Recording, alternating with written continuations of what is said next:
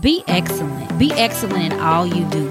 Focus on adding value, and I promise you, your family, relationships, your career, your business, it'll take care of itself. Be gracious. Be kind. Practice humility and service to others. Success is really the result of adding high value to the world. What burdens can you lift for others? What real problems can you solve? What opportunities can you exploit? Focus on that, and I promise you, everyone around you will benefit from your upgrade. Hey, y'all. Welcome to the Transformation Podcast, episode 36. It's All About You, Project and Change Management Training Series, a Getting Organized, Now You Can Help Others team members episode. I'm your host, Cassidy, founder of K Green and Company, Project and Change Management Solutions. The Transformation Podcast is a coaching, training, and development platform of the K Green and Company Transformation Academy. The Academy itself is a global program focused on personal, professional, leadership, organizational, and spiritual development. And because K Green and Company Transformation Academy is focused on holistic development of the whole person for success in life and in business, the Transformation Podcast releases coaching, training, and development programming each week to help you upgrade in all of these areas. So if you've been listening to the podcast, you know that we are moving through at a very good pace the It's All About You Project and Change Management Series. And if you have not listened to the opening episodes, pause this one, go back and start at episode 29 with the introductory episode so you can maximize your learning. So we've been spending time learning how to get ourselves organized and then organize various constituent groups. I have just a few more things to say about organizing people, focusing on how to get team members, stakeholders, vendors, and external partners, and even your manager organized. And you can listen to each of those trainings today. So once we wrap these trainings up, we're going to move right into training topics about systems, processes, and tools to support effective project and change management leadership, all of which you can take advantage of learning this week. So let's get into today's episode. I'm going to talk about helping team members get organized. So team members are individuals who are assigned to perform the actual work on a project or change initiative. And as a project and change management leader, or embracing that kind of leader within, you need to do much about what I spoke about with operational leaders and even what I share with you about engaging sponsors. Yet engagement with team members looks just a little bit different. So here's yet another thing I'm going to admit. So operational leaders, cover up your ears for this particular statement in the episode.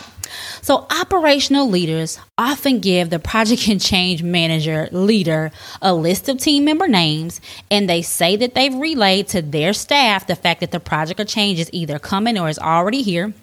And while they may have to a degree, I've made many calls over the years to these team members and have found that in many cases, more often than not actually, that operational leaders provided limited information about the project or change. And in other cases, operational leaders shared a wealth of knowledge with that particular team member.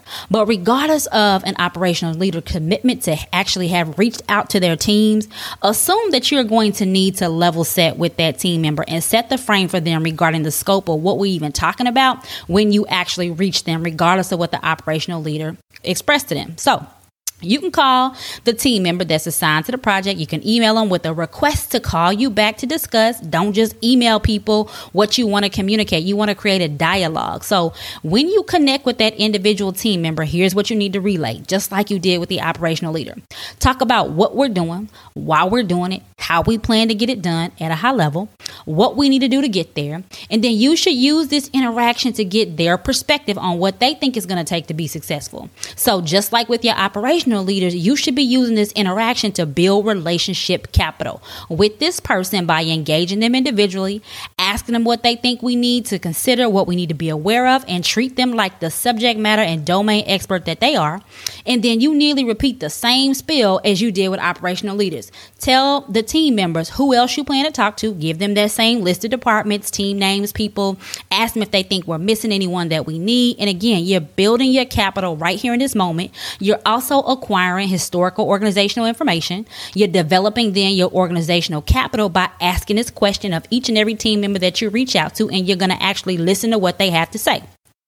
But there's one thing that team members are judging you on that maybe sponsors or operational leaders usually don't. Team members are sizing you up to see if you are really listening to them. If you value their input, are you trying to act like you're the expert in their lane, or are you really doing your job, which is to facilitate a successful outcome of that project or change, leveraging each team member's knowledge, skills, and abilities and contributions to create a collective successful outcome? So this phone call or first engagement, and repeating this over time for multiple projects, it goes an incredibly long way in building and maintaining your credibility as a strong project and change management leader and as a leader in general. And now you still have to prove that this is going to be your style and approach when you get in the meeting space or public space, giving those same individual team members just as much honor and respect and opportunity to speak in that group setting as you did when you engaged in one-on-one. And I assure you that whether they like you personally or not, they will give you permission to lead. And that's what you need to establish with your team members, because you demonstrated that you could be trusted to be who you say you are and to do what you said you were going to do.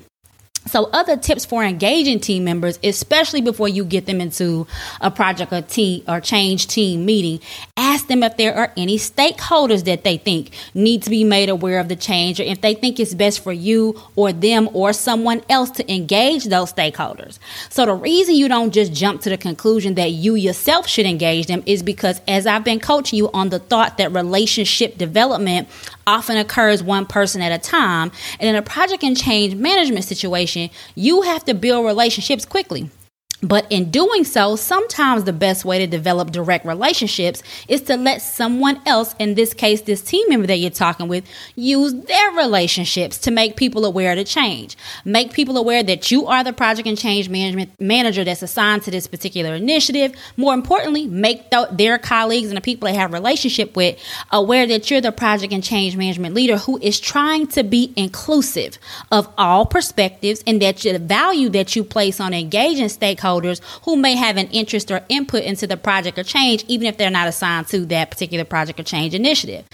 People like to feel needed, first of all, and then they like to feel valued. They need to feel valued. And you engaging this team member or these team members and then subsequent stakeholders that they have relationships with in a way that makes them feel both valued and needed. And when you're in the people business, like I am, like I'm trying to get you to elevate in, this is what your work and your servant leadership is all about: how you make people feel and how they experience you. And I promise you will win in your career and in your business. And this move is alone like money. It's literally like currency in the workplace, because people pick up on what you're trying to do, the fact that you are genuine about it.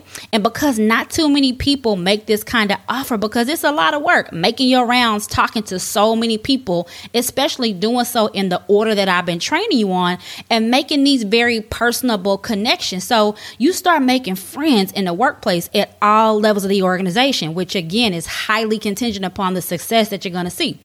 Building your relationship capital. And by the time you get to this first meeting that you spend so much time preparing for, people are already talking about how great of a job you're already doing. They'll actually read the emails that you send. They're going to accept the meeting invites. They're going to forward them to the people that they think need to be included. Not in a malicious way, in a collaborative way, because you have set the standard and the tone for that as a project culture or the change culture.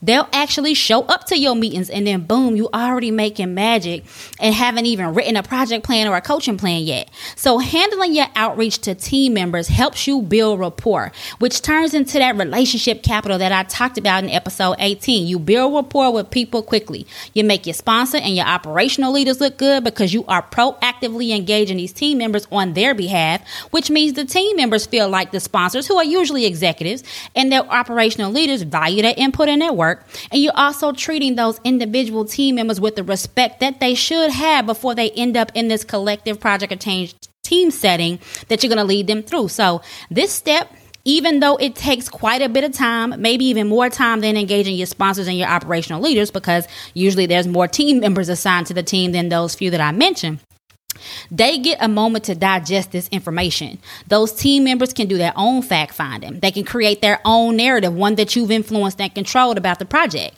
They can speak with their operational leaders and supervisors to level set on expectations for their contributions to the change or the project. Maybe they need guidance prioritizing, which sometimes results in a project team member assignment shift. You position team members to be as prepared as they can be before engaging in that collective project or change team setting. And your job as a strong project and change management leader is to position people to not only feel successful, but to be successful. And again, this strategy has worked for me for nearly a decade across more than 400 projects. It is working for me on the projects that I'm working right now. And it could be your secret sauce, just like it is for me, to getting things done through others and building that ever important relationship capital that I keep harping on. So just in these last few episodes, when I talked about sponsors, operational leaders, and team members, you've learned some strategies on how to handle these important constituent groups when it comes to preparing to start a project and getting these colleagues organized. It's extremely important. So if you apply what you learn and you're managing the process, managing the expectations of the people involved, establishing your authority, establishing your accountability, your leadership, you are then also establishing control. And as a strong project and change management leader, you need to be able to control the dynamics, control communications, both their content and the flow. You need to be able to influence behavior and influence outcomes. And what you learn with regard to getting organized from a people perspective should already position you to begin adding value in your workplace immediately. So I encourage you to take some time to reflect on what we've learned so far. Think about how you approach the leadership of your projects and changes in your professional setting. What about what I've trained you on are you already doing? How might you adjust your approach to generate the results you need?